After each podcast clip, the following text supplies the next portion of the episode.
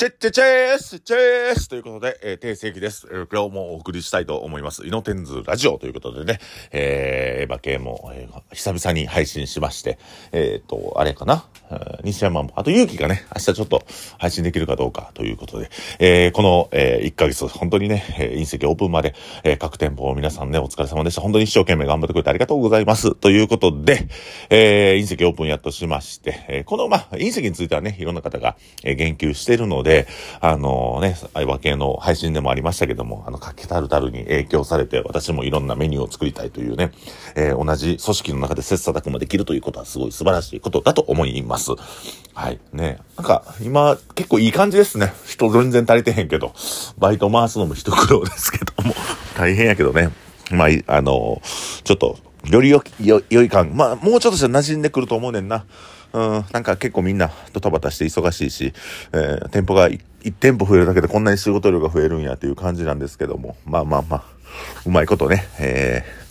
あの、抜いてね、力を抜いて、みんなで頑張っていければいいかなと思います。頑張りすぎたらダメね。頑張らんように頑張る。これがね、あの、僕が今掲げてるスローガンでございますので、頑張ってるうちは二流なんですよね。三流なんですよね。頑張らんように頑張れるとなった時に仕事が一流になると。僕はそう思ってるので、えー、頑張らんように頑張る。これを聞いてるね、イノテンのスタッフの皆さんは、頑張らんように頑張ってください。頑張ってるうちはまだダメですよ、ということです。えー、今日は飲食店の人必見、ゲストバイトについて具体的に話しててみようという回でございます。えー、今回は実は2部制で、えー、ゲストバイトについてというのと VIP 戦略について、定世紀が考える VIP 戦略について、えー、後編の方でお話ししたいと思います。まあ、VIP 戦略って難しい風に聞こえるんですけども、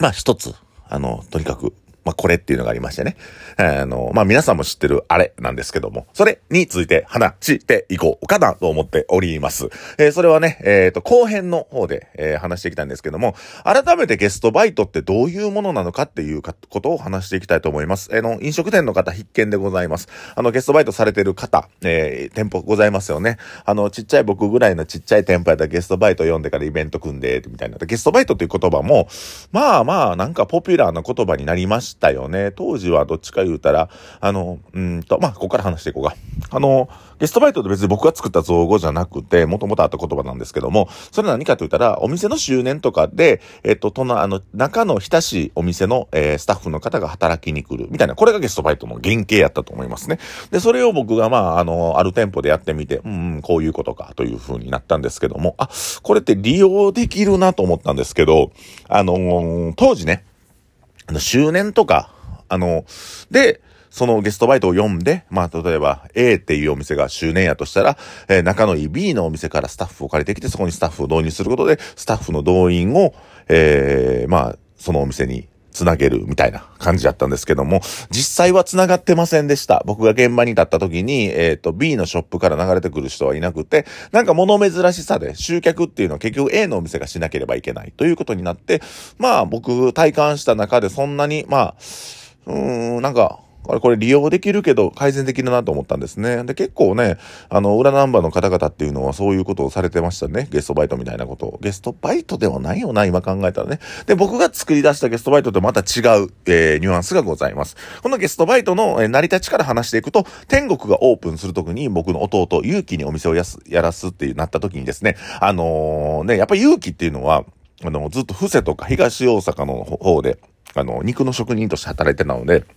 まあ、その前にも、いろんなホルモンジャスティスフォーエバーというイベントを組んでたんですけども、まあ言っても勇気の一人の集客やとなかなか難しいということで、まあお兄ちゃんの僕が頑張って集客をしていく。これもなかなかもっと難しいと。やっぱり1ヶ月2ヶ月集客をずっとし続ける方法で何かなって考えた時に、街の人気者を呼ぼうとなったんですよ。僕はこの時に、僕の着眼点が良かったなってね、自家、自画自賛したいんですけども、えっ、ー、と、着眼点が良かったのがね、飲食の人を呼ばなかったんです。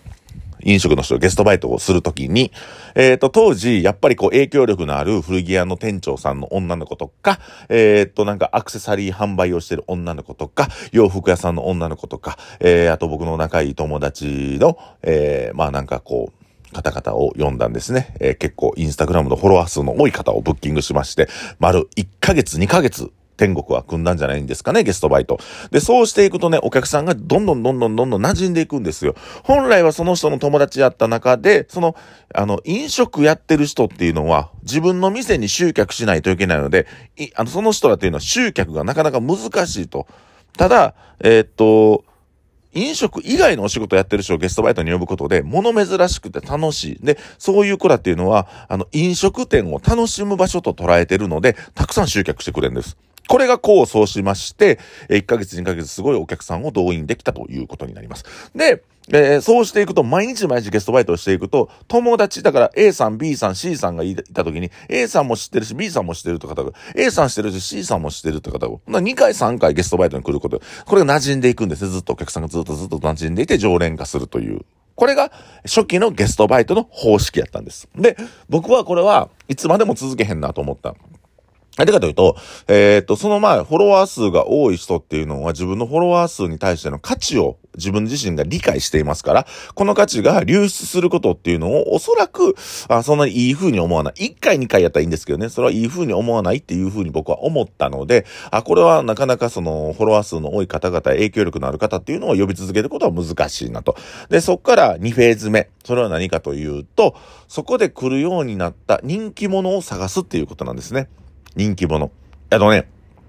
うんと、みんなが顔知ってる認知の高い方と人気の高い方っていうのがいらっしゃいます。あのー、芸能人でもそうなんですけども、認知の高い方、人気の高い方っていうのがありまして、あの、このコロナ禍においてね、あのー、芸人さんとか特にそうなんですけども、配信の漫才イベントとか配信のイベントが多くなってきましたよね。で、そうなった時に、なんとなく認知が多くて有名人やったけど、配信イベントやったら集客全然できませんでしたっていう芸人さんがいらっしゃったりするっていう話を聞きました。で、えっ、ー、と、僕のあの親しい、あの、まあ、芸人の男の子とかに話聞いてたら、なかなか配信の動員が伸びないんですよっていう話を聞くんですけども、その場合は認知が高い場合、いろんな人に知ってもらってるはいるけども、人気が少ない。人気が少ないということは、動員する人間が少ない。実動として動いてくれるファンが少ないということになります。で、えっと、認、認知は低いんですけども、人気が高い。あんまり知られてないけども、この人を読んだら必ず20人のお客さんはついてくるっていう人を選ぶ。ゲストバイトの時に。だから、えっ、ー、と、なんとなく知ってますよって言うけど、なんかこいつっていつも飲む時に友達連れてるなとか、あ、なんかこいつ、なんか知らんけど、いつも、あの、人に囲まれてるなっていう人を選んでピックアップしてゲストバイトを組んでいくっていうこと。これが第2フェーズです。第2フェーズ。ゲストバイト第2フェーズ。が、で、それがうまいこといきまして、えっ、ー、と、認知に、人気の高い、あの、方を呼んでいくっていうことですね。で、うんと、その後に、えっ、ー、と、今の、まあ、第3フェーズが今の感じなんですけども、えー、普通に普段来てくれる常連さんを呼ぶっていうこと。もう常連さんが実は人気者になってるんですよね。で、その常連さんを人気者に、えー、していくっていう作業も普通の飲食店はしないじゃないですか。普通に料理出してからそんな喋って一言二言喋ってたんですけど、僕らは割と接客うまい、あの、接客はやっていくので、あの、お客さんが人気になっていくような、こう何かこう、物語を作っていくっていうのは割と得意です。その、まあ物語戦略、ストーリー戦略っていうのはまた、あの、いつか話したいと思うんですけども、えそういう風にして人気者を自分の時点から作っていく、自分の店から作っていくっていう作業をする。第4フェーズ。第4フェーズまであんの回。ゲストバイト第4フェーズはこちらです。来出したお客さんをブッキングするということです。コアファンになりそうな来出したお客さんをブッキングするということ。で、これが、えっ、ー、と、第1フェーズ、第2フェーズ、第3フェーズ、第4フェーズまで行くと、ゲストバイトによって集客もできますし、えー、ゲストバイトによって、えー、コアファン化できるという。で、ゲストバイトかされる方と僕らにとってメリットは何なのかということは、これは共犯です。共犯。ね、共に犯罪を犯すとか言って共犯。共犯者になること、お互いがお互い一つの出来事を体験するということで、えっ、ー、と、一つの、まあ、盛り上がったお店を体験するということで、どちら側も満足し、どちら側も、あの、あ、心が繋がってるなっていう作業になります。この共犯関係っていうのが素晴らしくって、やっぱゲストバイトの方と僕らっていうのは一緒に盛り上げていこうという、ね、ゲストバイトわざわざしたいって言うて、なんか、いやいや、そんな盛り上がらんでええわと思ってる人はあんまいないんですよ。もう何やったらやるんやったら盛り上げようっていうこれがゲストバイトの共犯関係によって僕らの信頼関係が培われて、えー、より良い、良いお店、より良いお店とお客さんの関係性ができていくと思っております。えー、ゲストバイトについて、まあ、こうお話ししましたけども、えー、まあ、言うても天国っていうお店のオープンから歴史がありまして、僕らが今使ってるゲストバイト、あの、他の他店の方もゲストバイトっていうのをいろいろされてるんですけども、多分これの第1フェーズ、第2フェーズ、第3フェーズ、第4フェーズを通さず、第3フェーズから始まってる人が多いんですよ。だから、あまりお客さんと信頼関係、共犯関係が築けてないにもかかわらず、お客さんが集客できへんことに文句言うたりする飲食店の方がいらっしゃるということは事実でございます。ね。だから、こういうことをちゃんと分かった上で、第1フェーズ、第2フェーズ、第3フェーズ、認知と人気、人気と認知、これを理解した上で、ゲストバイトをブッキングされると、えっ、ー、と、ブッキングされたゲストバイトの方も嫌になれへんし、ああ、惨めやなとか、お客さん呼ばれへんかったなっていう気持ちにもならず、はつらつとして働け、働くというか楽しんでいただいた上で、またそれが、えっ、ー、と、コアファン化してから、よりお店に来てくれる関係性を築けると思っております。はい、ゲストバイトについてはこういう感じで、第1、第2、第3、第4フェーズまであるということを今日お話しさせてもらいました。